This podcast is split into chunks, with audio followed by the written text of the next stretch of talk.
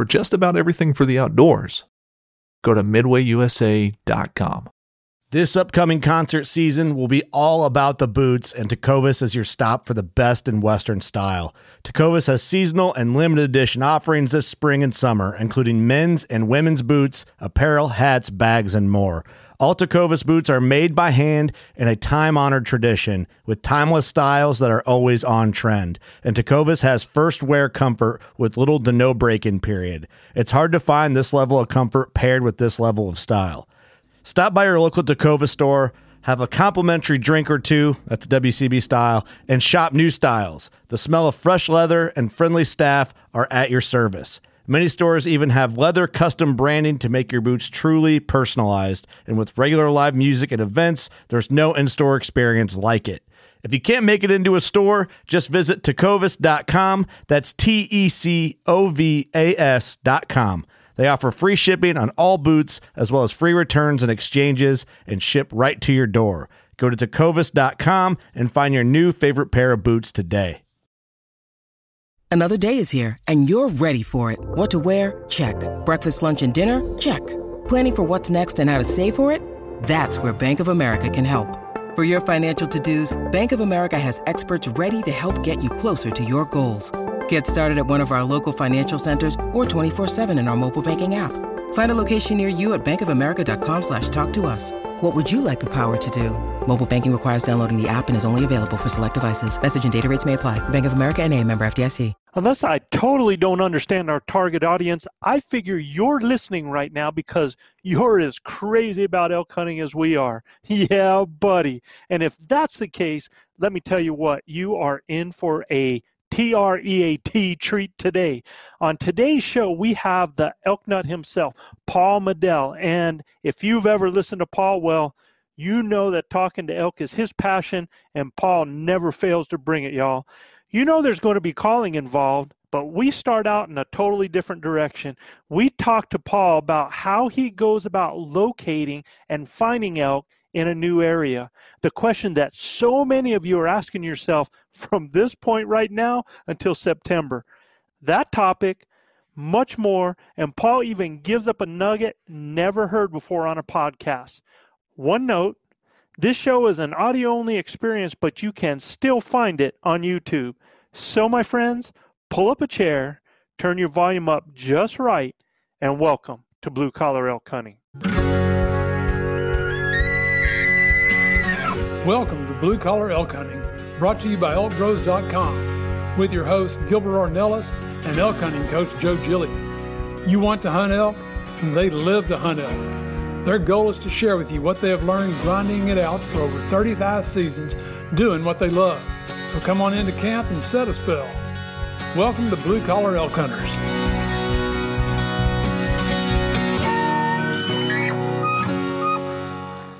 Hello there, everyone. Welcome to our Insight Special Edition. I hope you enjoy the show. If this is your first time with us on our Insights Edition, our goal is to interview people from all walks of life that bring their viewpoints, expertise, or stories about elk and elk hunting to inspire you, guide, and educate. And let me tell y'all, you're in for a treat today. I'm Joe Giglia, your host for the show, and joining us today from Boise, Idaho, the location of the, the Boise Broncos that played the best college football team I have ever seen in my life. Living there is the elk nut himself, Paul Medel. Paul, how are you, man? I'm doing great, boy. That was a surprise intro, but that's pretty cool because I, I, I, actually do like the Broncos. oh man, I, I uh, I'm trying to think. Uh, them playing Oklahoma, and I'm trying to remember yep, the year. I knew that's what you meant. Fiesta Bowl, right? Was it the Fiesta Bowl?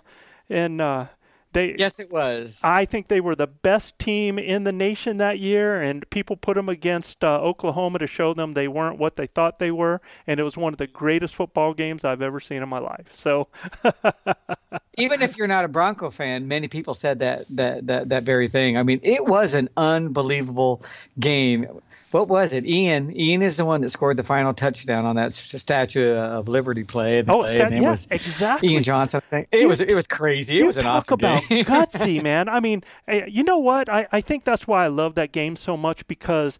Uh, guys like yourself, guys like me, I, I just love that gutsy attitude. I love that taking it to people and not backing down. So uh, the underdog. yeah, the underdog. so Paul, uh, I you know I think a lot of people listening. Uh, are probably going to listen to this because they go out on podcasts and they search for Paul Medel, the elk nut. So I think a lot of people are going to um, know who you are. Some of my listeners, if you guys don't know who Paul Medel is, uh, known as the elk nut, if you, I'm going to put this right out front right away. It's the same thing you've heard me recommend on many of my shows. If you want to make the best investment in your elk hunting career, go right now look on uh, on your apps on your phone and go look for the Elk Nut app. I, you know, a lot of you are going to spend uh, thousands of dollars to come out west to go hunting, and if you want to invest in something, invest more in your elk knowledge. And if you do that by investing in that Elk Nut app, you're ahead of the ball game. So I just had to put that out right away, Paul. Uh, I well, thanks. I appreciate it. Oh, I, you know, I, I think um, I've told people before. They're like, "Well, aren't you creating your own academy? Aren't you doing an educating thing? Why are you recommending uh, other things?" And I'm like, "I'm a coach. I, I want everybody out there to succeed. So."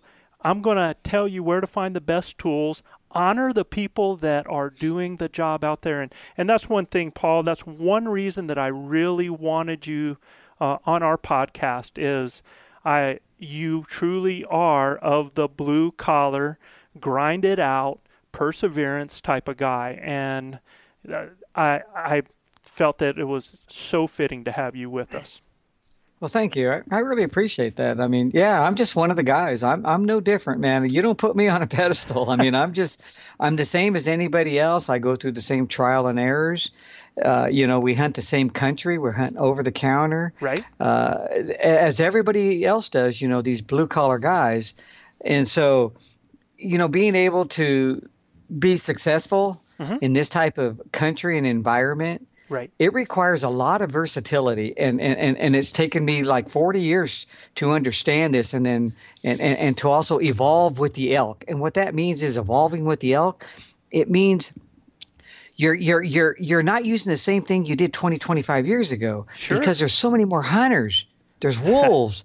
Uh, uh, sometimes there's even less country. Country is bought up by somebody else. So so in some of those that land you used to hunt is no longer accessible. So maybe you're hunting smaller areas or or just smarter elk. Right. and, and and so we've learned to improvise and to be able to adjust our thoughts because who doesn't want to bugle in every bull and have aggressive action. I mean, we all do, but if that's all we keyed in on, we would be in trouble as an over the counter, you know, blue collar type worker because it's going to take more thought, more strategy to be able to take a seven, eight, ten day hunt, which is what most people have. Uh-huh. And and most elk hunters don't even live in elk country. So to be able to find some information that might shorten the learning curve you know, this is what guys like you and I we, we try to share. Absolutely, and you know, uh, I know that everybody that's listening loves to hear you talk about calling elk, and I know, and you and I know that we're going to get in there because there's no way we can talk about elk without talking about that language and stuff. But here at the beginning, I'm going to take you in a little bit different direction. Uh, okay. It, so you and I have had a lot of success, but a lot of my success has had nothing to do with hunting areas with a high success rate per se. Uh, I could care less about success rates. I think for me, I think there's been a huge advantage in hunting some of the same areas year after year after year. But I know that for most of those hunters out there that are going on a western elk hunt, deciding, man, this is the thing. This is the thing that just boggles their mind. Deciding on where to hunt, pulling up a state and looking at all of that country is just, it's daunting you know, so I mm-hmm. I know a lot of guys listen to you and they're like, but how does Paul? You know, because you you've done something that I haven't, Paul. I have never hunted outside of New Mexico. It's always been public land in New Mexico. Never been in another state. So this is a picture I don't have. How do you when you're going to go out someplace and not in those areas that you hunt year after year, when you're going to go out state, how is it, man, that you handle that? How do you select where to first go and and find elk? Yeah, you know that's actually a really good question. For myself personally, mm-hmm. I select country that's you know extremely rough because most people kind of shy away from it. And what I mean by rough, I don't mean non-negotiable. I just mean country that most people would overlook or or or not want to hunt. In other words, I like a lot of steep terrain. I like heavy timber, and most people they want more open country or semi-open. They want to be able to see. They want to do a lot of glassing. Uh-huh. And, and, which is great, but one of the biggest problems they fall into once they get in that country, they start calling in this open country, and, and it's really a big mistake. But for myself, I'm looking for that country that's tight. So if I'm unfamiliar with a state I'm going to go hunt, mm-hmm. I have no problem with calling uh, a game biologist, but the last thing I ask them is I, I never question them about how many bulls are there, how many people hunt. Uh, am I going to? Are there a lot of big bulls? I could care less. What I what I try to bring across to them to uh, be able to dial myself in, and and this stuff is actually on the app. I, I actually talk about this. Oh, awesome! Is I look for the country I want to hunt, and and and I ask where can I find roadless trailless country to to to some extent. Mm-hmm. You know, nothing is completely roadless or trailless, but right. to some extent, where can I find some steep country that I can go in if I wanted to, two, three miles. I really don't go any further than that. Four miles is just a real extreme for me. I don't. I, there's no reason for it. There's a lot of elk before that. When you're talking the way the crow flies, right? You know, right. And so I, am looking for country country that's real steep and rugged. Uh, stuff where where there's very little access. And a lot of times when you call these places, man, they are so eager to help you. They oh, because you're not asking them the dumb questions. Right. You know, where are all the people hunting, and where are the elk, and then right. Uh, how big are the herds? And I don't even care. I'm like you, Joe. I'm like, okay, I I just need one elk. I just need one bull. That's it. And I'm not trying to kill the biggest bull in the world. You know, most of the country I hunt, I hunt over the counter every year. Right. And so I'm looking for five and six points. I'm not looking for cows and spikes personally. So that's what I'm looking forward to to to notch a tag on. And so by finding that country, they're going to say, "Oh man, you want to look at the northwestern part or the northeastern?" They're so eager to help. As opposed to the same old, same old, where are the elk, and where can I kill a decent bull? I mean, they they're not going to tell you anything like that. You might think they will, but avoid those questions. So once you get the country kind of you know figured out right. to where they tell you check on this part of the of the of a unit or this part you know of the area the region that that that, that you're gonna you're you're in, you're interested in that's what I key in on and once I get that information in unknown territory we're talking here mm-hmm. then what I do is I generally will get topo maps of that area and so when I mean by topo maps is I get the 7.5 minute one in 24,000 USGS maps. They're gr- for ground navigation. These are what surveyors use. Mm-hmm. I don't want the maps that, that the guys in the airplanes and the, and the and the pilots use. I don't want the longitude latitude stuff. It's too it's too far out. It's right. not really tight in the country and I'm usually getting 4 to 6 maps of that area. And so I kind of study the maps and I get a good idea of what the area looks like. And then what I do is I take my I have of an inReach and I have what's called EarthMate app on it and it goes anywhere. So I now zoom in on that area. I go to my TV. I have a 60 inch screen TV and I plug a USB cord into the TV and, and, and my phone cord in the other end of my phone. Now I'm looking at a 60 inch screen of this entire area this guy recommended of this part of the zone or unit in right. his state. Mm-hmm. So now I'm looking at, and I mean, I'm bringing this thing up in, uh, in, in what's called imagery. So it's not topo looking. It looks like I'm standing there in the mountains. I'm seeing timber. I'm looking at timber as I would see it, the ground. I'm looking at trails, roads, and I'm looking, okay, here's where the pressure would come here. Pressure's going to come here. There's a trail way over here.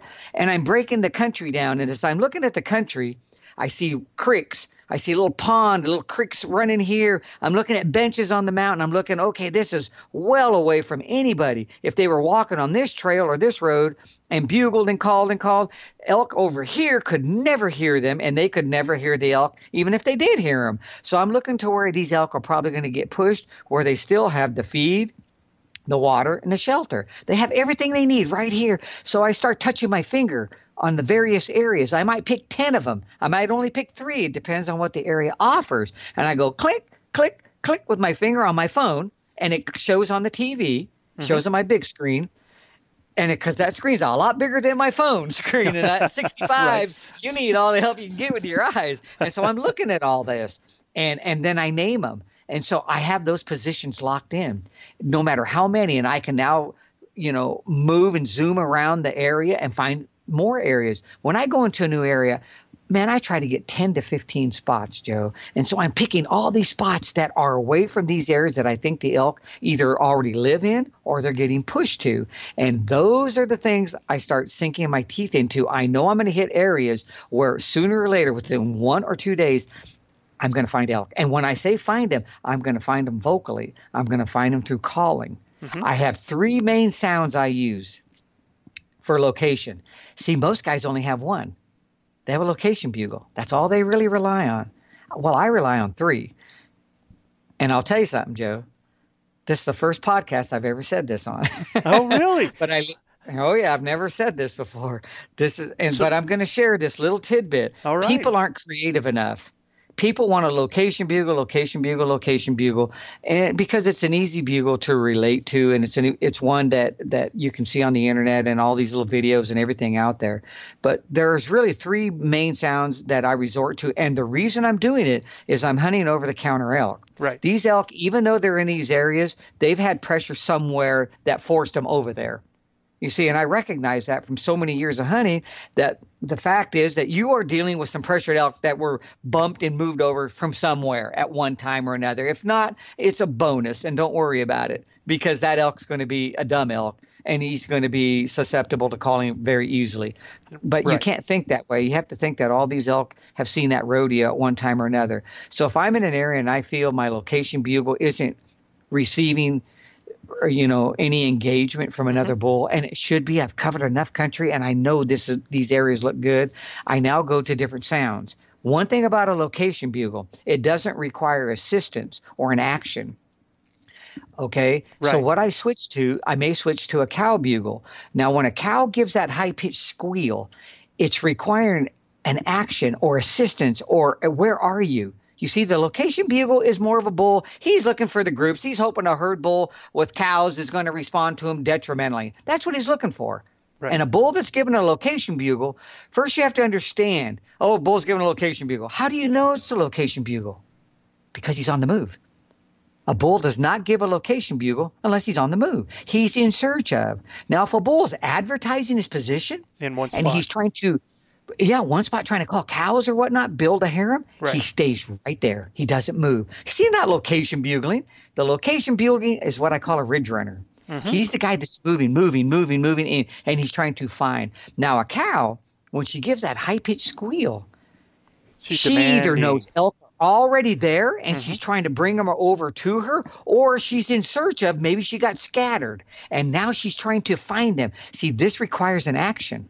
And so does a contact buzz. A contact buzz requires action from other elk. And I use it through my tube when I want to get distance. I'm not talking to something that I already know is there. So those are my three main sounds when a bugle isn't cutting it. And I, I really got a gut feeling those bulls are there. Mm-hmm. You go to that. I have done this so many times over the years where the bugle wasn't working at that time and I hit that uh, cow sound. Right. And man, they just light right up. And I'm like, I knew you were there, you dirty rascal. So, Paul, there's a lot of there. people that have never heard a cow bugle. Can do you have any of your calls with you? Are you able to give them an example of that? Yeah, no, I can do it. Yeah. As a matter of fact, I uh, why don't I do this, Joe? Why don't I give my normal location bugle? Okay. And then I'll show them the difference between that and the cow bugle. Awesome. Okay. Yeah. Fair enough. Mm-hmm. Okay. Here's my normal location bugle, and I really don't care about giving grunts and chuckles and everything. And the reason being is most of the time I'm locating elk are so far away they probably don't even hear them. They don't care how good I sound with a grunt or a chuckle or nothing like that. Yeah. So I'm, most of the yeah, time on you my know what I- location bugle. I, I only give the high note a lot of times on my location bugle. I'm just broadcasting that note out, so I know what you're talking about. yeah. So so here's a normal location bugle for me. Okay.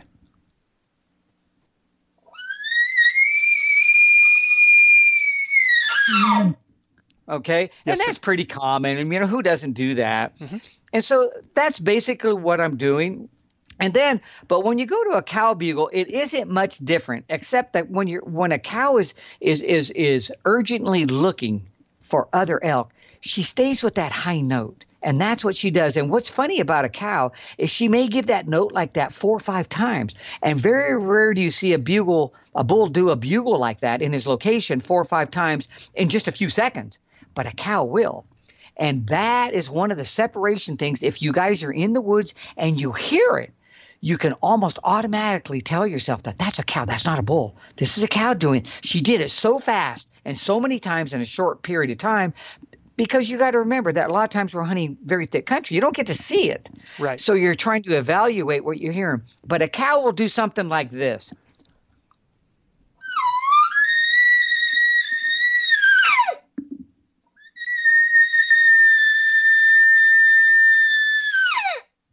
And that's what she'll do. She doesn't have that big roar at the end, and she'll go over and over real fast with it. Almost like a real immature bull.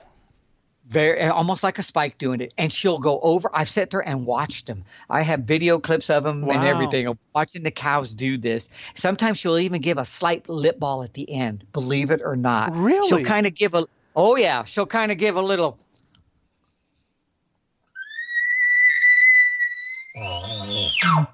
That's about it. Just a little nothing. I mean, don't get exaggerated with Uh-huh. it and try to think Yeah. you have to sound monster. Yeah. Oh yeah, she'll give a little right at the end. And and and what's nice is, is watching them do it, so that it's not someone just telling me. Right, and right. when I start going through these sounds in some difficult areas where I feel they're there, Uh-huh. those are the things that can really bring it home. And what and and the third sound, just so we can go through it, is the contact buzz. And a cow will use this when she's urgently trying to bring other elk to her, or she ha- knows other elk are in the air because she heard them at a distance. But yet she's kind of went through and she she cannot find them, and she'll go through this buzz. And without the tube, it sounds you know you you know what a contact buzz Yeah, is. But for the listeners, this is what it sounds without the tube.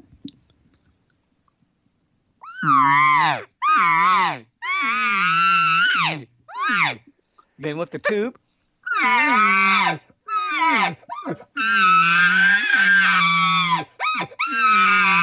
And then she'll kind of.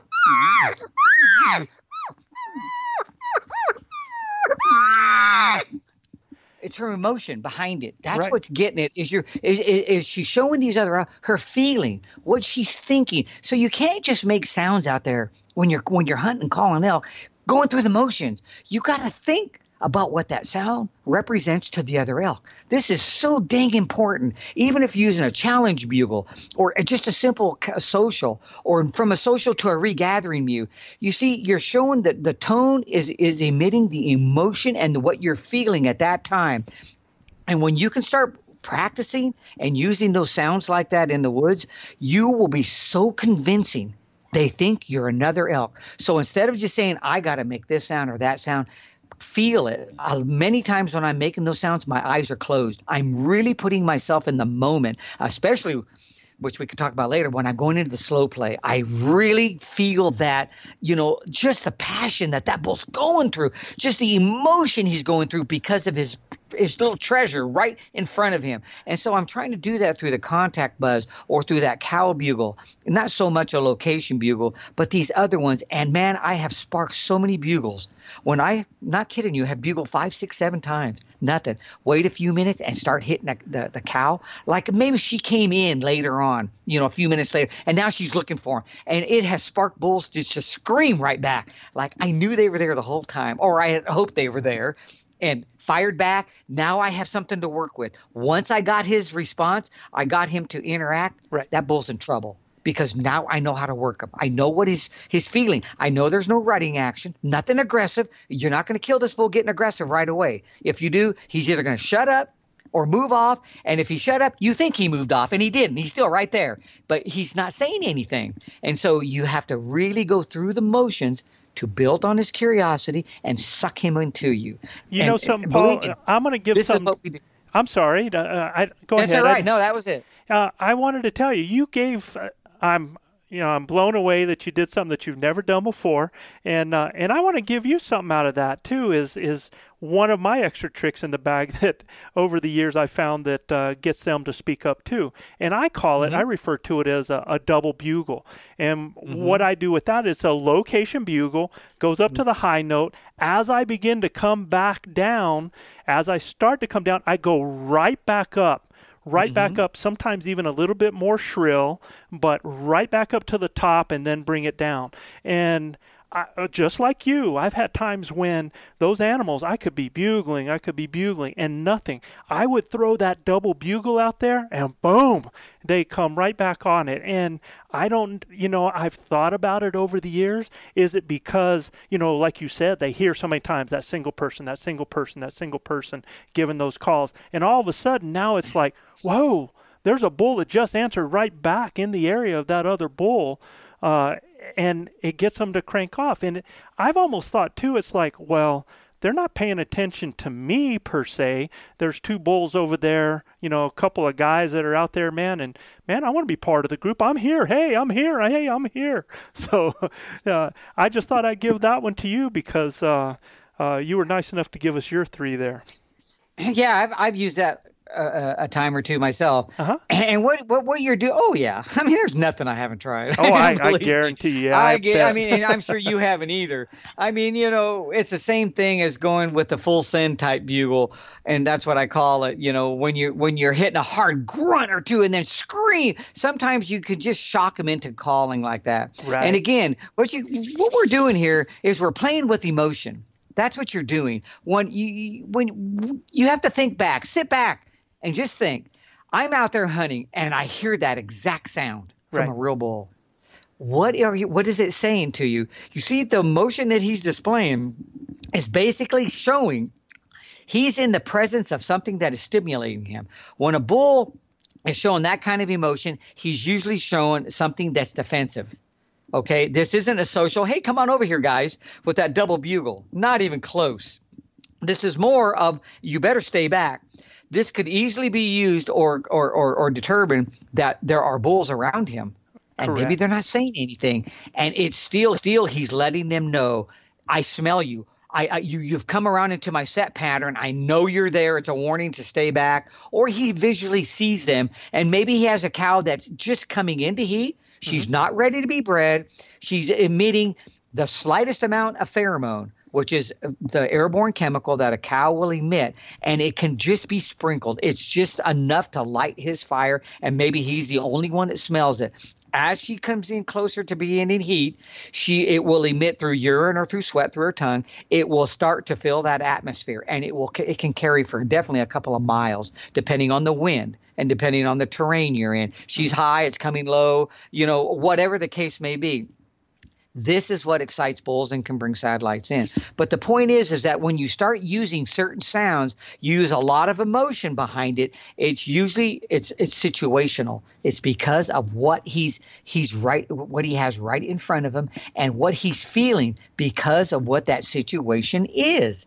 You see, and that's what that's what you're doing. You're almost planting the seed that you have a hot cow present yep. right there without going through a lot of other foreplay type stuff, you're because of the emotion you're putting behind that call. Bulls do not make sounds like that as a yawn, as I'm not it doesn't mean anything. No, not at all. It's the same as if a bull was coming into another bull and he ran into a satellite. I've had this happen so many times. And as he runs into the satellite, he'll give that and scream a bugle over it and it runs that bull out of there. You see, and, and at the same time, if you use it as a as a as a stepping stone of knowledge, as he was going toward the big bull and he hit that satellite, he ran him off. If you are ever running or going at a herd bull and you're screaming, raking, and you're closing the distance, you're getting him infuriated, and you run into that satellite, that you didn't even know was there, and you don't know what to do, and that bull runs, and you don't do anything because you're like stage fright, like oh crap, I didn't even know he was there,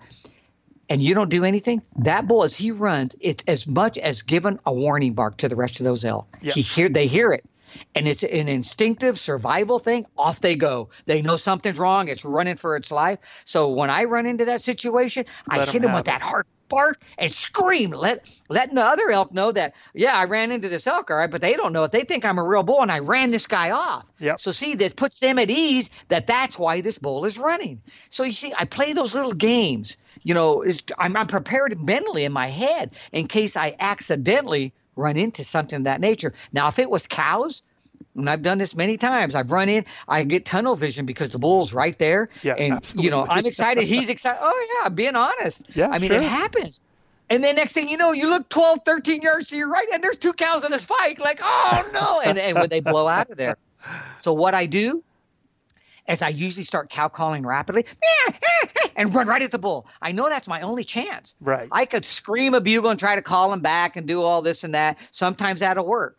But I've found out more times than not that if you use the cow sound and run at the bull, he stays anchored right there waiting for you. He's waiting for the cow to come. And so, you know, 'cause she's upset and running for whatever reason. When cat, when elk run from a threat, do you know that there could be 10 elk, 4 elk, or 25 elk? Usually only one or two even know what the threat is. The rest have no idea. Right. They're responding or acting, reacting to get out, get out, get out. And a lot of times I've even gave little barks and ran right at the bull, just like a cow would. I mean, just chirping away, loud, almost in a bark manner, and he just stays right there. That's now how this you has to be thick things. terrain when you're doing that, correct? Oh yeah, they can't see you or smell you. Of Right. course, you can't let them see any of this. And and that's and, and, you know that's uh, yeah, that's kind of a no brainer Right. that you can't let them see or smell you. Or I mean, it's game over. Yeah. But when you can make them think you're one of them, and all it takes is that split second. You're not asking for three minutes here. You're asking for 10 or 15 seconds at the most, depending on the distance, sometimes less than that, to convince them to allow them to come right to you. Because when you're making that sound, more times than not, the bull is making another sound trying to draw you or give you the direction, right where to go. And it just happens so fast. But it's that, or you sit back doing nothing, twiddling your thumbs because you don't know what to do. You know, you just have, or you sit there cow calling, you know, like, I mean, like he's going to come running over to you and everything else is running away. Yeah, right, He's absolutely. not going to do it. Yeah. So you make make believe you're one of them and you go right at him.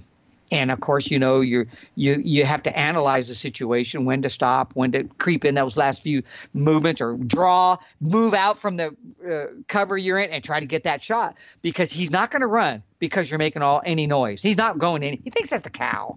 I mean, the whole entire time. So, you know, you have to be on your game to pull it off. But the thing is, what if you don't do any of that? No, it, it, it's, You're gonna it's simple math. nothing. Yeah, simple math. You don't do anything. You're going to get nothing out of it. But anyway, you know, those are those are kind of some of the little things. I'm I'm I'm always thinking like this, and we even talk about it at elk camp a lot of times when when some of us are sitting there Uh-huh. of some of the stuff we may come against.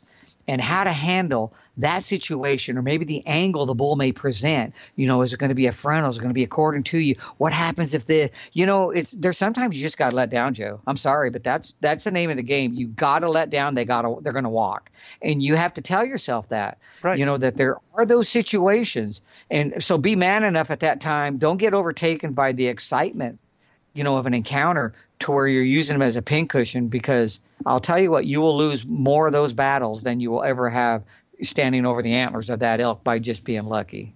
Yeah, no, absolutely. I mean, uh, we talk a lot about that. I mean, we talk a lot about making sure that you're shooting within yourself, that you're taking that responsible shot, that you're That's taking good that. point. Yeah, exactly. No, totally get you. So when when you do go in, when you you've you've picked out these eleven different areas or something like that, and you go in and you start looking in those spots, how much time do you spend in one of those locations before you pull the stakes and head to the next one, Paul? Well, I'm looking for bulls, right? Right. Five and six. That's all I care about. So you're not going to see the ElkNut doing blind cold calling setups. I don't do those. Right. I recommend them to others who who are just getting their feet wet in the game because uh-huh. it really does bring a lot of elk in. But it's usually bringing in, you know, the spikes, the cows, the little rags. I mean, you three by four. I mean, it's just because there's so many more of those out there Right. than there are five, six point bulls. And so myself personally, I'm, I'm I'm bugling. I'm bugling the whole entire way. There's nothing I'm moving, nothing I'm moving, nothing I'm moving. I may go to the cow bugle, I may go to the contact buzz as I feel the area out. But in most cases, I really don't even have to go a mile, a mile, and I find a bull. Oh yeah, and I mean over the counter, no matter where I go. And then I'm talking like a GPS mile, Right. Sure. in, in, in, in whatever direction. And and this is especially so if I know the area I'm hunting. You know, you know how it is. Every year you don't hunt areas that you just know inside and out. I, I do hunt those, but then I also hunt other areas that, hey, I want to go check this out. I want to check that. I was looking on my phone and on the TV. I'm not kidding you guys. If you have never done it, it should be like cheating. I'm not kidding. You get your phone and you hook it up to your TV, and Right. you can scan areas you've hunted for years, and you'll go, I never knew that was here. I never knew that spot over here was there. You just, you know, some of the thicker country, you really don't see a lot of stuff. Right. And so the TV, with along with with you know that inReach uh, app there or onX, any of them will really do it. Sure. But that's the one I use because it's free, and I'm kind of frugal, and it came with the inReach, and I hunt areas you just don't have phone service. You just don't have it, and that's you know if somebody's messing with the app, the app you don't need phone phone service once it's downloaded. It's all right there. The app that I'm using, Earthmate, Right. you don't need anything. Once I have it, it's there on my phone, and I can go into airplane mode, so my battery is spared, and uh, it'll go two two and a half days on on all the whole time. But I, but I rarely use it. I'm only using it to find something, and then it's it's in it, actually I just throw it in my pouch on my on my exo pack that I use, and and and so it works really well like that. But from that standpoint, I'm calling, I'm bugling, I'm moving through, I'm bugling, bugling, or maybe I'm at, like I said, I may switch my sounds if I really think something's there. But most of the time, probably you you you can you know uh, understand too that most of the time the location bugle will give something away somewhere, no matter what the distance. You know, sooner or later it does, doesn't it? Yeah, and that, that's a th- that's a great point too because you know I hear a lot of people like when they hear me call and stuff like that, a lot of people say that uh, they they want to say that we call too much, and uh, I absolutely don't agree with that, man. Uh, yeah, I I don't think that you can call too much. I think uh, uh, you you've got to work it. You've got to be out there doing that. I think people call it inopportune times, and then they blame the bugle. In other words, they're calling from areas that are too open, mm-hmm. or they're calling to elk that are in the open. And what they don't understand is, is when you call, call to elk in an opening, let's say they're 200 yards, 300, 500, whatever. A lot of times you'll get a response, and you're just inside the timberline or you're in enough cover. You know, I see you, you can't see me, but you give a sound. And a lot of times when they receive a response back, all they can think about, oh, I got a response back. Okay, they don't understand that nine times out of ten, that those elk are calling you out. They're calling you to them, and you keep calling. They keep calling. You're giving cow calls. The next thing you know, they start putting distance between you and them because in the real elk world, you go to them. If you're an elk, you start showing yourself. They're asking you to show yourself. They're asking you to come on over. And when you don't do it because you don't recognize what they're saying through their tone, you see, that's where you mess up. When when you're calling, here's let me give you an example. Here is Okay. social cow calling. All right. Now, when a when a, when an elk hears you, and it's saying, "Hey, come on over here," you know, why should 15 elk come to you when only one has to go over there? I mean, it doesn't even make sense. Right. Um, not that you can't pull them over, don't get me wrong, but in most cases, when they're in the open and you're not, they try to pull you out because they've been busted before. You know, they've been pressured. And again, we're talking about elk that get hunted. Right. But here's social cow call right here.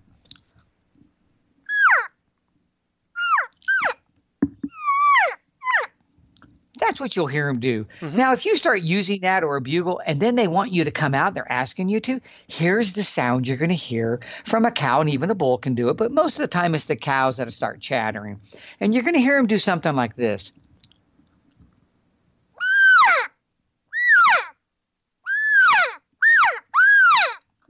First, they raise their volume, and mm-hmm. you notice how they're changed from their social to this. It's like they're telling you to come on out. It's called More a regathering. Yes. Come on over here. And if you don't come out, a lot of times if they think you don't, they don't, you you can't hear them good, or there is some cover, you'll hear them do this.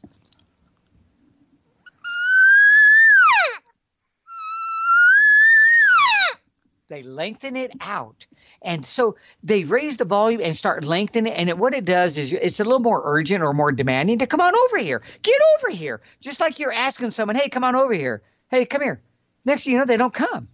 I mean, it goes by, you're going, hey, come over here. Get over here. You see how you change your tone and Absolutely. your emotion? You don't go, come over here. Hey, I say get over here. Hey, come here. No, you you start raising your voice. This is what elk are doing, but they're using the, the, the that that mew. It's a regathering mew to come on over this way, and so you'll hear them raise it and lengthen it, especially if something is separated. You'll hear them doing it within their own realm. If they're moving through the timber and mom's not hearing Junior, or even the lead cow's not hearing some of the cows as they're moving through, all of a sudden she's hearing three or four or five sounds and not the other one or two or whatever, she'll reach out for them and tell them to get back over here. Or, or, or, or this is where we are. Come on this way. So you see, you, you start picking up on these different elk sounds instead of just saying, oh, there's elk over there. You start picking up on their tone, on the emotion or cadence of the sound. And so we use this against them. They're using the same sound. When, when I'm calling a bull, if I'm using a cow call and a bull's not coming, I immediately try to pull him over to me. Mm-hmm. He's answering, answering, and then I get to a certain distance, and maybe there's a little opening, and I can't get through it without maybe being busted. So Right. now I try to call him over. You see, I try, I, I, I change the whole channel of communication. So I'm not making elk sounds. I'm communicating with the elk. Do they come every time? No. Sometimes you you know you got to spice it up. Other times they recognize the sound and here they come over. Sometimes it's the cows. You just don't know, even though you're calling the bull. So that's where I like to incorporate the bull sound in with this. You know, if I'm trying to engage with the bull only. Mm-hmm. But but the point is is the communication is how you are telling those elk or make or, or requiring an action out of them. Don't just make elk sounds understand each sound even as you practice if you practice a social mew, a regathering mew, a little bit longer regathering mew, a contact buzz, understand what the sound represents to the elk. And as you practice, you'll start putting that right emotion behind it, the right feeling. You're not just going through the motions and making a sound. You're you're trying to fit a situation when you're actually in the elk woods, you know, and you really are. You're trying to put your real heartfelt uh, message behind it, so it's convincing. As you are con- you are convincing and believable to the elk, you will start sucking them in. I can tell you, and I've mentioned this before. When you are convincing to elk, they will not come in downwind. They will come straight at you, Right. or or or, or in the path of least resistance. I mean, the last hundred bulls I called in, I can promise you, I could count on one hand that tried to come downwind. When a bull comes in or any elk comes in downwind, it's because suspicion was a has arisen. There's something they didn't like what you said. Maybe they saw a movement of a flash and didn't represent what they think it should, and so they get a little bit, you know, survival instinct kicks in, and so they start coming around and they want to win to make sure you're not a threat. But when you do it right, you will find that most elk will come the least resistance and the shortest path. And I'm talking over the counter bulls here. They come right at you. So, you know, if guys have had those issues, because I see it all over the internet, internet that you got to make sure you're watch everything downwind. They come downwind all the time. Baloney. I don't know where you guys are hunting or what you're doing, but I've called my son and I've called over a thousand bulls to bow range, and I'm going to promise you, they do not come in downwind unless we did something wrong and somebody moved or something happened. It, most bulls. I mean, what have you found, Joe? You've killed a buttload of elk. I mean, what do you find? I mean, when when a guy kills as many elk as, as Joe has and stuff, imagine the ones he didn't kill. Because a lot of times we have so many bulls coming in, but the angle isn't right. Right. Or maybe the wind switched just a little at the end, or somebody moved, or the caller or the shooter. You know, there's always these things. You have a lot of elk encounters before you kill one sometimes. Right. You know, do you find that a lot of times that they are coming at you? They're not trying to go in downwind all the time, or are they trying to circle downwind and, and? I, I find that that's pretty much whichever mode they're in that I'm that I'm going at. I have found that more of the elk that do do the circling are because I'm I'm in fighter mode. They're in fighter mode and trying to come around and maybe grab scent of the cow to see if it's worth it to find out. You know, they, all these elk know each other. So which bull is this? Right. Have I smelled this bull before? But when I'm doing and and like you said, when you're doing those regathering cow calls, whenever you're you're doing those estrus calls, whenever you're doing, uh, you're more in what I I call that the lover mode. Uh, I'm I'm not being threatening per se. I'm I'm going on their their their breeding, their their want to breed, and I find that those animals they absolutely come straight in because uh, if I'm portraying a scenario that uh, and I like to switch it up where you talked about like when that bull hears you way far away and they're saying you come to me I almost switch it up a lot of times and I become him where I'm actually moving my herd away and making it sound like now I have multiple bulls because they hear multiple bulls they know there is a hot bull and I create that party that they're not a part of and totally ignore them and those bulls will come in on a string straight at you people say that they mm-hmm. don't come in uh, uphill, I beg to differ. They will come straight up a hill, man. Just like you're saying. Uh, it, I, I, find it just kind of, however, I am, uh, whether I'm challenging them or whether I'm ignoring them. The bulls that I ignore and act like I'm doing my own thing, they come right in, man. And the other ones that I'm challenging for some reason are a little more cautious. And I think it's like you said, these are public animals, public elk that a lot of people have hunting, and they've been called in already by somebody that's doing a challenge bugle or or being aggressive towards them. And I think that's part of it that they're going to do that. So yeah, that's what I find.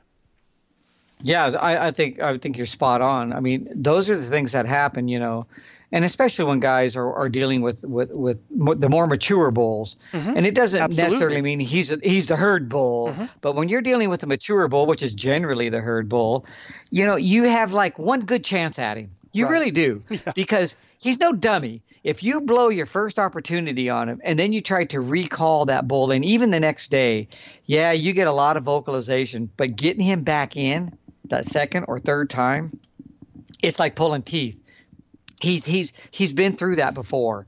He got busted the first time, or you did, because well, of the situation. Have Have and, you found and, that switching really reeds on some of those guys help? Just give. I don't think it makes. I honestly don't think it makes a, a world a bit of difference. Oh, okay. I can. I, I personally. I mean, when we're hunting elk, uh-huh. and and and you know, we we kind of feed off each other. We don't hunt together, the five of us. Right. There's my son and I. I hunt alone or I hunt with my son, and that's it. I'm not hunting with the other three guys in the ElkNut crew, and the five of us have been together for 30 years. Mm-hmm. And so, you know, a lot of times guys think we're group hunting, but we don't. Those other three are solo hunters. They do not hunt with us, and we do not hunt with them. Mm-hmm. It doesn't mean we've never hunted with each other, right. but it's an extremely isolated case. I'm either a lone hunter, or or it's my son or I, or my son is hunting alone. Mm-hmm. So I want people to understand. They think, oh, they're big groups, and they're, you know, they're running this way and this way, and we got callers and shooters. No, no, guys, we're doing exactly what you're doing. But but what was your question right there, though? So you know, when we talk about how some of those bulls they get oh, educated. Yeah. They they get to know the tone of another animal, just like uh, the tone mm-hmm. of your mm-hmm. reed. I, have just been curious as to whether changing to a different type of reed that gives a little more different tone. Uh, have you tried that? Oh yeah, and it doesn't work at all. No. In my opinion, no way.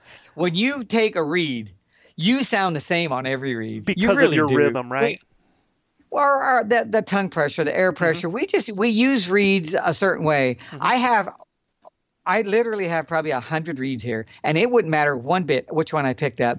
I'm pretty much maybe I sound a little bigger or smaller on one or the other, but my tone right. is the same. It's still Paul behind it. It really is. Now, okay. my son can use the identical reed. We don't even sound close to the same guy. If I want to sound different, what I do is I have an external mouthpiece uh-huh. that I will have at times, and I will put it into the end of my bugle or my hand. I don't sound nothing like an like like a mouth reed, not even close. So now I can be a different bull entirely because I can't get even close to the same tones out of it. Right. Now that works really well. That's but, what. I, okay. You know, but you can use the same reed. Some guys are different. You know, I, there's guys on the on, on the ElkNut crew that don't. You know, my location bugle and my son's location bugle are are similar, mm-hmm. but then you have the guys that location bugle, and here's what they do: they do this.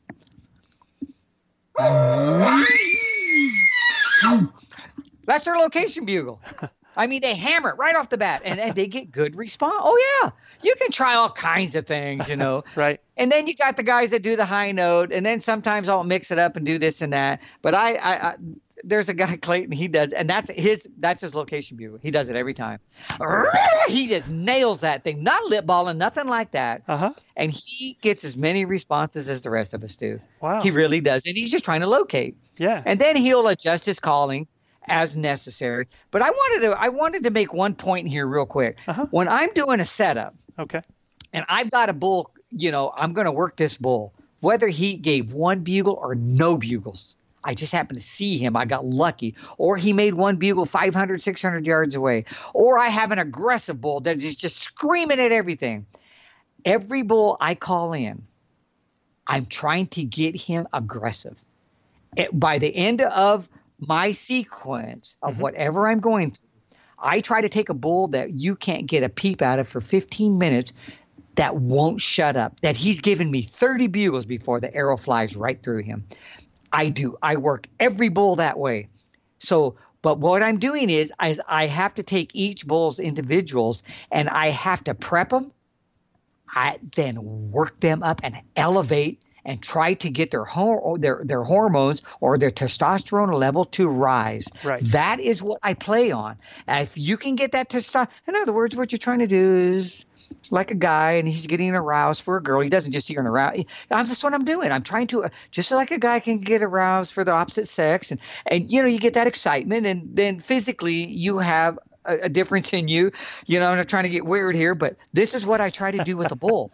I Yeah. take that bull that doesn't have any any idea whatsoever to do anything for a, a cow and I force him to make him think that there is something there that should require his attention and I arouse his testosterone. That's what I try to do. But I don't do it with every bull. I do it with the bull that I think fits that situation. And the next thing you know, he may give one little bugle after 15 minutes of working this guy, and then another, and then next thing you know, he's cutting me off. I'm cutting him off. And I mean, it is just a roaring match. And here he comes but I've taken a bull that wouldn't even make a peep. So I knew there was no rutting action going. Right. And that is one of my favorite things is to get a bull to come unglued. I get, I would say 90 to 95% of the bulls to react that way over a bull, which is like 5% to come sneaking in unannounced. Most every one of them, I get ignited and then I keep them that way. But I can't start off like that or I'll lose them. I Right. have to build them up, just like if you were talking to somebody mm-hmm. Yeah, and he you- annoying you. I, I call it lathering your- them up. I I, yeah, I Yeah, try to lather that bull yeah, your up. voice raises. Yeah. And then all of a sudden your voice raises a little more. And then maybe you're yelling a little bit. Next thing you know, you're screaming because of that what the the the, the turn of events. And now you are just hammer. And that's what I try to do, like you say, lathering. I'm trying to do that with the with with the bull that I'm working. I don't want him just to come sneaking in because man, I need to hear him. I want to know where he is, what he's doing, and and and, and when should I draw, you know, even if I'm calling for my son most of our setups when we're calling for each other, we I, I would think a far one, a, a, distant one for us is 40 yards apart. Right. Most of the time we're within 15 to 25 yards. That is our normal setup because we like the thicker country. And in most cases, I've mentioned before, 75, 80% we could have both killed the bull. And so that's why when we're hunting solo or team, we do not change anything. No tactics change at all. I could have killed so many of the bulls that my son, he's killed 29 with a bow, and I could have killed probably most of every one of those. They're just right there. So And- how old was you your son when he killed his first elk? 12 years old. Twelve years old. That And is he's so killed- awesome. And he's killed, and he's taken, he's 42 this year, and he's taken 29. That is well, phenomenal. I won't That's say, awesome. and uh, he's killed 12 more with a rifle. the kids put down a lot of a lot of elk, but anyway, he's taken a lot with a with a bow, and in like I told you offline earlier, I've, I've called every one of those bulls in, and, and and and to be able to do that, you know, and have that bond with your son, and believe me, guys, don't think he doesn't return the favor. He calls a bunch of them in for me too. Oh, and just so the just the memories. Uh, uh, That's just it. that's It's bonding and priceless. and the country you're in and just you know the grind you got to remember there's days we go three four five days even as many as that without hearing nothing nothing. And we cover mile after mile after mile. And we're covering anywhere from 6 to 10 miles every day. I mean we we are on our feet guys. We are not just road hunting. We have never killed an elk between the two of it in the in the 30 years without rifle kills and stuff we've killed 63 we've never killed an elk that we couldn't we had to, that we didn't have to pack out Every bull we've ever killed had to be packed out. There's none of this hole in the truck or he died right off the road. We've not got one elk like that, not a single one. We do a lot of calling from a road at night, trying to locate when sure. things are tough and yeah. we can't get them to say anything. Mm-hmm. But they're these bulls aren't standing next to the road when we hear them. They're way out there, but right. it's quiet, and you can hear every little sound. And when we hear them, that's when we load up. Sometimes, you know, it's way before daylight. And so, what do we do? we shoulder our packs, up we go, and we start mirroring them. Because a lot of times, once you get them ignited, they'll start talking to each other, even if it's just a cow and the bull, or the bull's looking for you. He heard you way back there and doesn't know where you're at. So every few minutes, he'll just sound off. He wants to know where you're at. Right. And we don't we go up silent now. He can't see him. It's dark. And so we just start mirroring the group or him alone or whatever, and we just start following, following. And the minute daybreak comes, where are we?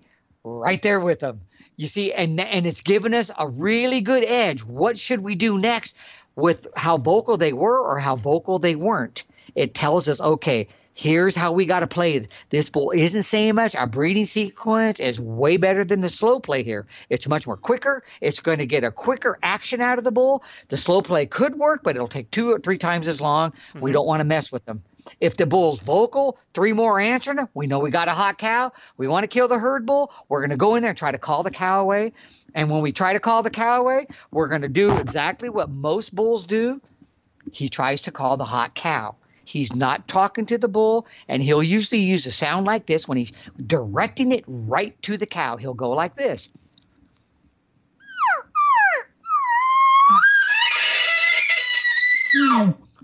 You notice how he'll give two, three cow sounds and straight into the bugle. He doesn't give no hesitation.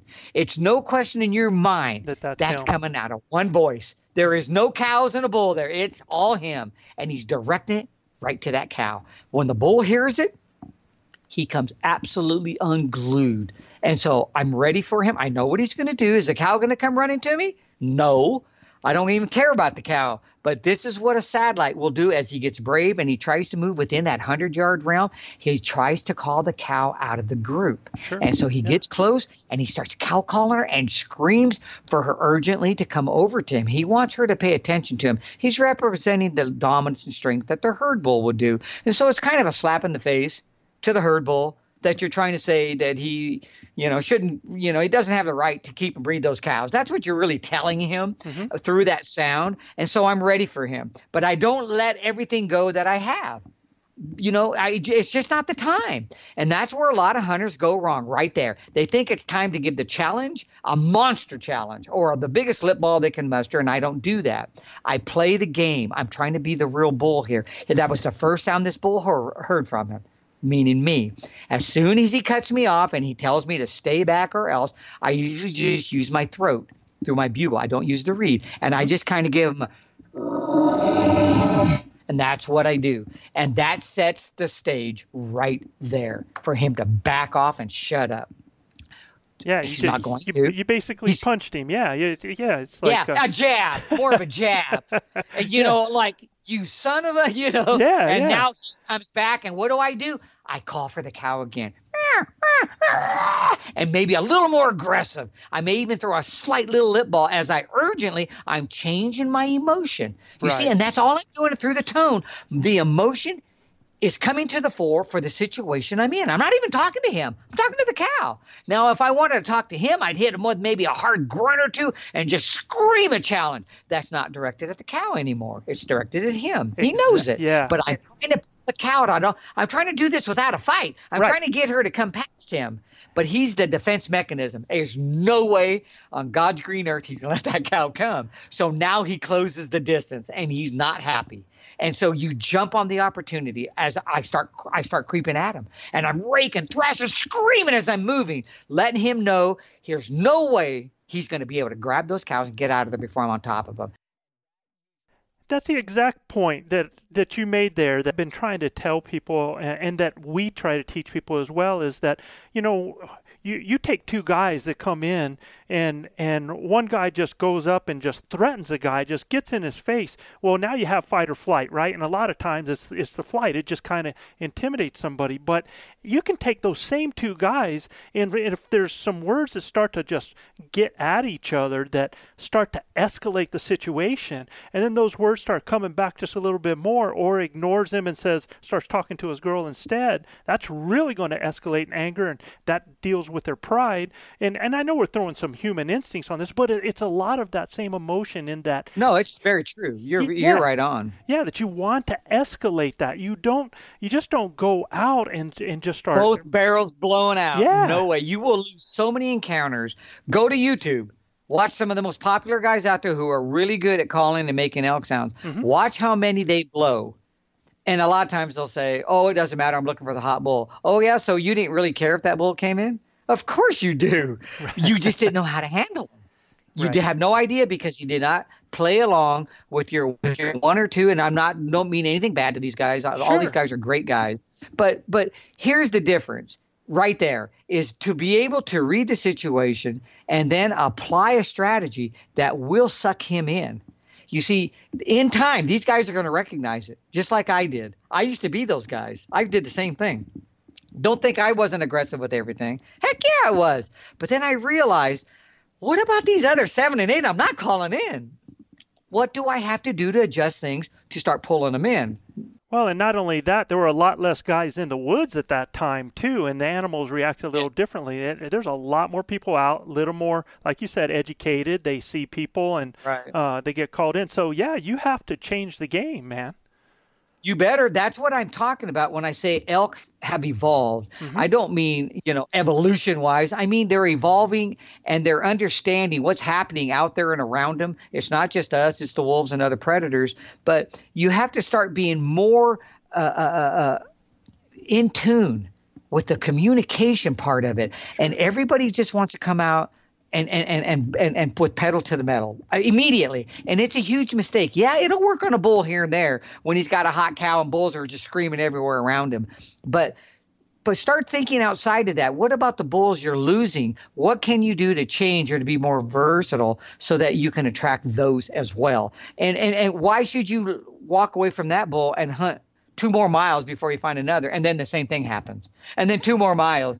I- want to ask you a question then towards that, Paul. Then we all know that we're learning all the time. That elk hunting, like you said, the adaptation, All of everything is it's it's so dynamic and it's all situational, and we know we're always learning. But I just want to ask you this: What was the one thing that happened during your hunting career that really made you feel like I got this? Wow. I mean, to me, I think the number one thing that helped me to understand elk behavior, and uh-huh. it, maybe it's not what you're looking for, but this is for me, mm-hmm. is I started realizing that not only do elk communicate, but elk know each other by their sound. Once I understood that I was the outsider and that because I made an elk sound, it didn't mean I was going to fit in. Not even close. I would make an elk sound, and immediately they knew I was somebody they didn't know who I was. And I started using that against them. And and and, and timing is everything. That's why you don't see me cow calling hardly ever early in the season. I could care less about it because it rarely brings in a bull. I mean, rarely. I have done blind and cold calling on over the counter hunts I've hunted them almost 40 years. You know, that's rifle and bow. I bow hunted 30 years. But my point is, is early on, I have never, and nobody's done more blind or cold calling setups in their first 10 years of hunting than me. And I say that just, you know, like throwing it out there because I've done a lot. So give me give me that date. Give me that phase when you what you're calling early season. What what kind of dates are you looking at? Oh, well, call- all bugling. Oh, the phase, uh, August 30th through the 6th or 7th. You know, Okay. each year's a little different. But at the same time, uh, on August the 30th, my son killed his biggest over the counter bull ever that I called in with just hard, hard bugling. Uh-huh. You know, and, and but can you do that every year at that time? No. Yeah, right. It just happened to be the right situation. Sure. This bull had not made a sound. nothing. And I busted into his cows. We were heading straight up the mountain just after daylight, straight up. We had went in maybe a half a mile, and I came up over a, a, a bench, mm-hmm. just you know banging around. And this was years ago, and Paul was very young, and and and when we did it was just like they were staring at me i was staring at them i tried to get behind what little bush i was there you know sound like an elk look like a bush type of deal mm-hmm. and you know they weren't going to buy it and the minute i made some sounds they were just staring staring and they turned it around and started to run and i ran at them and screamed a bugle and I screamed a second bugle and a third bugle and a fourth bugle. And on the fourth bugle, a bull responded. And when he did, he must have been 500 yards away. He wasn't anywhere near those cows. And he screamed. And he must have screamed five times in just 10 seconds. Just as fast as he could, we ran at him. My son and I ran at him, and I'm screaming, screaming, busting everything. And he's coming. I set my son up. My son ended up shooting that bull 17 yards. But the thing is, that bull just flew down on August the 30th when maybe you wouldn't think they'd be that aggressive. Right. But you know what? That has never happened again. I had the same thing happen September 2nd, two years ago. You know, early season, it's just not a, something you can count on. Yeah, but oh, it absolutely. happened then.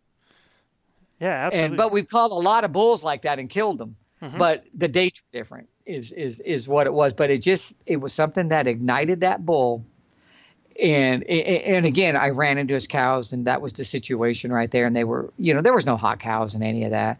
It was just the fact he didn't like what happened. But don't think i haven't tried it before you know or after that.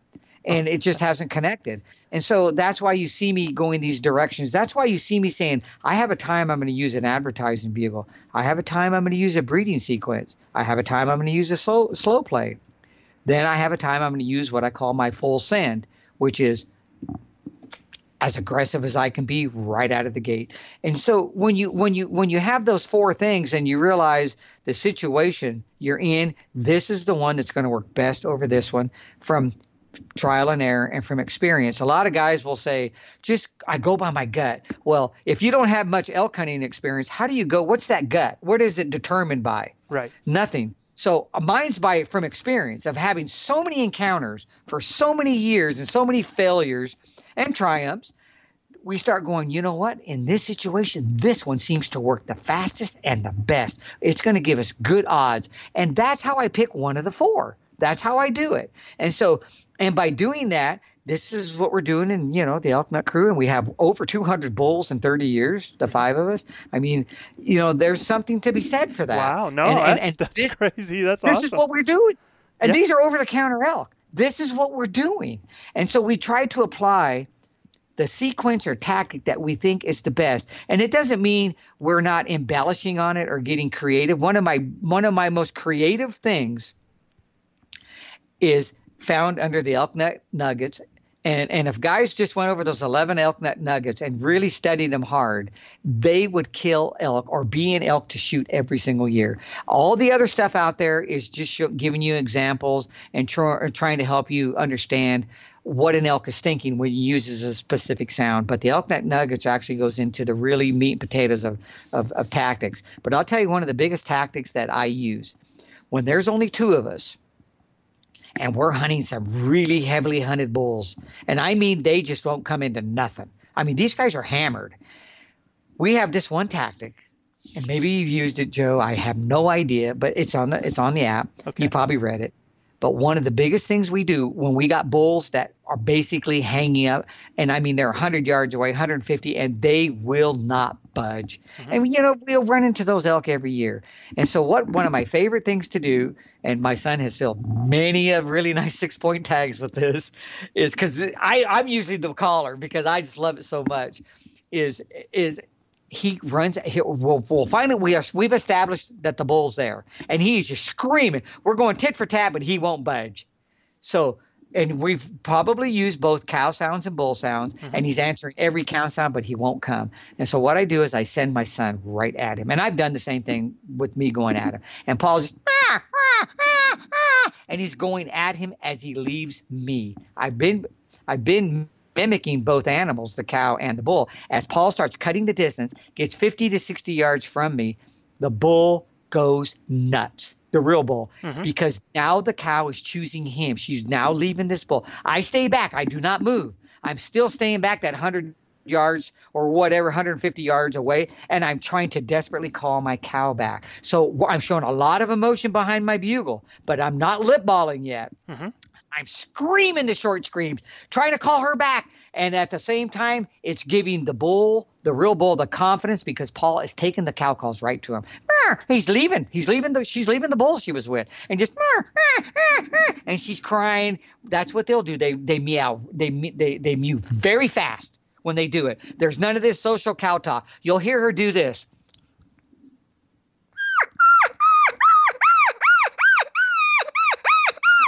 And she goes right at him. Unless you've ever had cows coming to you while you were bugling, you you won't get it. But they will make that sound very very fast, and they're coming right at you. And this is what we do. The shooter now is now the cow, and she he takes it right at him. As soon as he gets in, he's got cover and wind, of course, like you asked Right, before. right. Uh-huh. Have to do this with the cover. As soon as he gets that 40, 50 yard round, he shuts up. He can make all the noise he wants. He, the rural bull, thinks it's the cow still coming in, and I am desperately now. I'm hitting lip balls. I'm showing all my emotion to call my cow back, but I'm not closing the distance because I fear the bull. I'm just trying to bring her back. And my point is, it gives that shooter. Imagine how many times that bull's bugled and chuckled and trying to call that cow in. Exactly he has the direction right on top of him. Yeah. I mean, he has him pinpointed. And my son has killed so many bulls on these over-the-counter bulls that have had a lot of pressure by us doing that one thing. If we would have stayed back and we and bugle, cow we'd have never killed that bull. Yeah, no he, way. He just lost He let- interest. yeah. there are times you call the bull to you, Uh-huh. and there's times you have the bull call you to him. And that is the game we'll play when we feel we can't get him to budge. Here's what we're going to do. And uh, the times when he's closed in the distance as we're, we are set up and doing a call in scenario, that's fine. Here he comes. We let him do the moving. But there's going to be those times like you see in these guys' videos. They're calling, calling, calling, all this interaction. You know, the, the bull's bugled 25 times, but he's not cutting the distance. Here is a perfect example how you can kill that bull. Or I would do with the call and stalk if I can keep him that active and that vocal, Right. where the shooter slips in, of course, Right. unannounced, doesn't cow call, doesn't do anything. He just takes as long as it takes to maneuver around. I remember, I got to tell you this. I I can remember once when Paul was 16 years old, Uh-huh. and I got a bull to respond. He was 350 yards away, and Paul was standing next to me. And we watch this bull bugle, or not, but we could hear him bugle, bugle, bugle. All of a sudden, we see him walk out into this little meadow. And when I say meadow, I'm talking 30 feet by 30 feet. We just happened to see him walk out, and there was a wallow there, which I never even knew was there. He walked in and he just started throwing mud, and he'd stop and he'd bugle and scream at me. And we thought, oh, he's going to come. Well, he never came. I'm saying five or six minutes went by, and I told Paul, I says, you're just going to have to go right at that bull. Just go right at him. I'm going to keep him alive and active, and he's going to give you a direction. So I said, he's 16, you know. He's had a few elk behind him. Yeah, so that's good. He has a few kills. So he starts slipping and slipping and slipping in. And I'm going and going. And I'm talking 40 minutes here. 40 minutes has gone by. Wow. I've called every few minutes, and I saw the bull. I off and on, he'd walk back in, he'd walk back in the timber, walk back out, walk into the timber. So I'm thinking, well, he's bugling this whole time, and I'm thinking Paul has got to get on this bull. All of a sudden, I hear a bunch of running, crashing, thrashing everywhere, and I'm screaming. I'm, you know, I'm thinking he's shot. I don't know what happened. I don't see anything mm-hmm. after all this time period went by. So now I run down there after I hear it all because I, I figure he either shot the bull or it, oh, he ran off. He saw Paul. I don't know what. He's 16, you know, make mistakes. so I go on down there. I cut the distance. I get down there, and he's just standing there, and he is like just. He's not doing anything. You have to know my son. Uh huh. He is. He's one of those guys that is so calm. He just kind of like no excitement at all, and he just stands there. And I don't know if he shot anything. Even the very first bull he ever killed, he just kind of, yep, I got it done. That kind of- He, mu- he must get that from his mom, Paul. He's not that kid. He has hundred percent uh, ice water in his veins. He's always been that way, and still that way today. But he's just standing there, and I'm like, you know, I'm the one that's all jumping every hyper as all get out, standing like what? And he just points, and I look over, and that bull's laying there dead. I mean, right there. He's not even 20 yard laying there dead. I'm like, what, what happened? So he tells me, he said, Dad, he goes, I got up there Bull standing there 20 yards. Uh-huh. He doesn't even know I'm there. He's behind a tree. His head is behind the tree. His whole body is standing out there. I pull, I draw back, and when I do, I notice my string comes way back past my ear. Like what the? And he said, I didn't know what was going on. I put the bo- I air, the pin on him. Uh-huh. I mean, he's on 20 yards. I shoot, and I watch the arrow hit the ground, almost where his feet is. He doesn't even move, nothing. I'm like, what the? So he says, I pull another arrow out. I shoot again. He just stands there, nothing. Arrow hits the ground again. I'm like, two warning shots. I mean, seriously, honest to God. He Who yeah. gets that right? And so he says, I look at my bow and my strings are cut. He says, Oh, I wow. got like three or four strands. Everything else is all Esmeralda, top and bottom. And the string, in other words, when he pulled back, the pins were doing nothing. It, it- he wasn't online. He says, the bull walks out. I draw back. The bull walks out from behind the tree and is just staring at me. They're like, what the heck is going He says, I hold it just over the top of his back. You know, he's 16, you know, Uh-huh. that's what they do. I'm, you know, that's just how it is. He says, I, I know what it did on two arrows. He goes, now I realize what's going on. It's way off. My pins are meaning nothing. I hold over the top of the back. I shoot. It goes right through him and hits him in the heart. Drives right through It lands on the ground on the other side. He runs around 20 yards and just piles right up. Wow. And so, you know, that was a call and stalk, man, but I'm just, that's exactly actually what happened. That's awesome, man. The thing was like four inches too long. I mean, because, you know, of the shortness of, but anyhow, Oh, you know, I don't know if you heard me, but when you said he just stood there all calm and quiet and everything, he must get that from his mom. yeah, he didn't get it from me because I'm extremely hyper and it's just, I get excited and and whatnot. But but you know, I've seen him go through things that just I don't know how he keeps his cool. I re- I remember this was when he was 14 years old. I called. Uh, we were both. We had a bull just screaming at us. We're way up the mountain. I mean, we're a half a mile. We could hear him in the bottom. And I said, man, let's just go after this bull. So we go all the way down. And again, this is before he was even 16. We get down to the bottom. And I said, okay. I said, we're going, to hit. I said, I heard the bull bugle right over here. There's a huge rock the size of a Volkswagen. I said, let's get to the left side of this right here. And I think Paul's like 14 then. Right. And he's standing to my left, just off my shoulder. And we're standing there, and I says, "Oh, we're kind of whispering back and forth, going to make a plan." About that time, over the top of this rock, and I'm talking yards away, we see these tines starting to bounce right over the top of the rock. This bull's coming.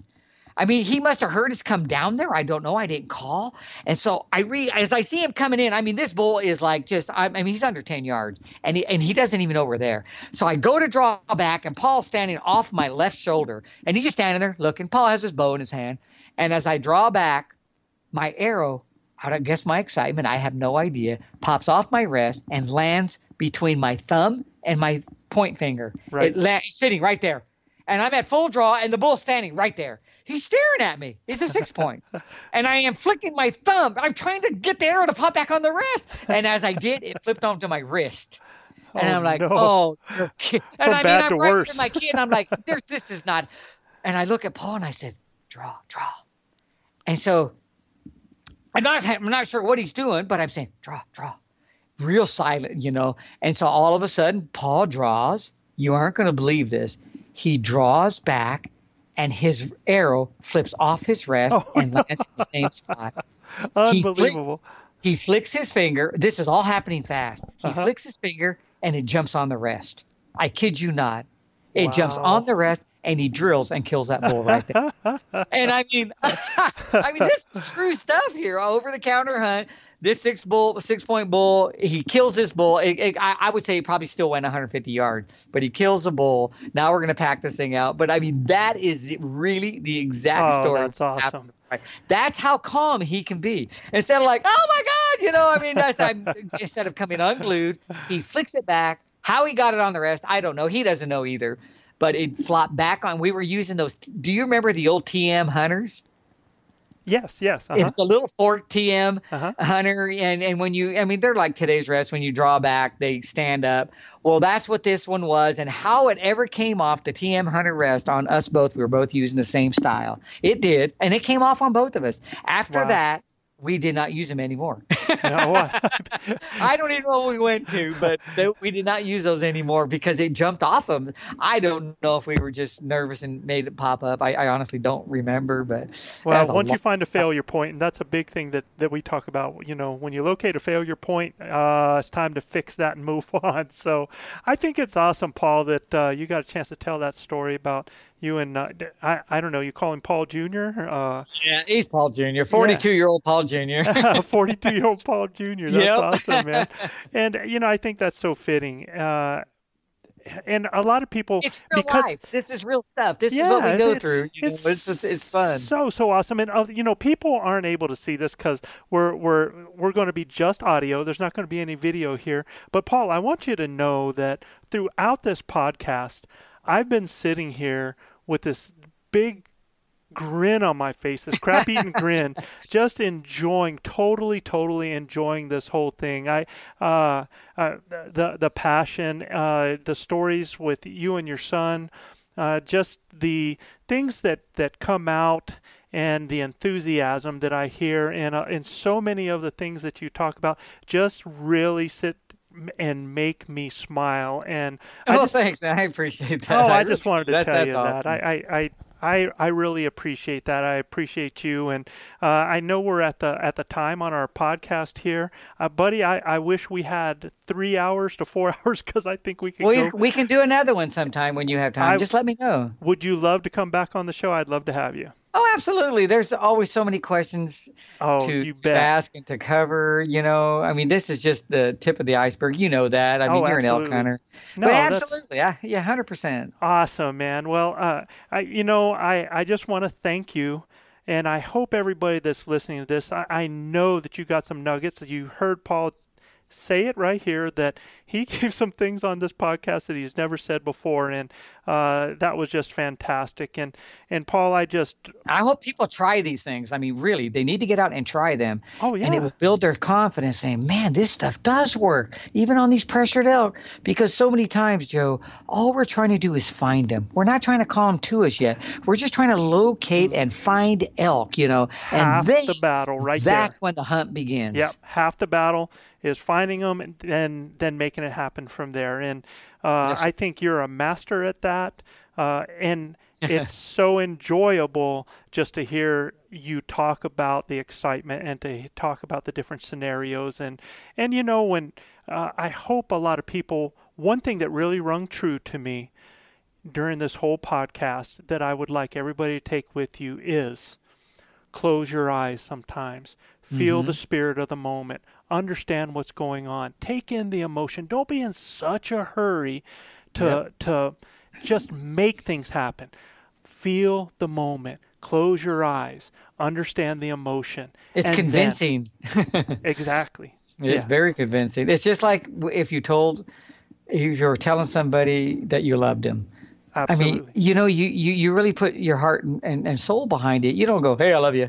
You know, I mean, that's not how you do it. It's not. It's like I'm making an elk sound now. I'm going to make cow call bugle. A lot of times, if you think about what that message is you're sending, that is where you know you can really put that heartfelt feeling behind it, and it's very believable when you're doing this with elk. They do the same thing. Do it back. Absolutely, Paul. Thank you so so much, man, and I look forward to the next time. And uh, uh, you guys that are listening out there, uh, we look forward to having you again. I hope you enjoyed this special Insights edition of Blue Collar Elk Hunting. You have just heard it from one of the grinders out there that I have a tremendous amount of respect for. So, guys, gals, we look forward to seeing you again next time right here on Blue Collar Elk Hunting.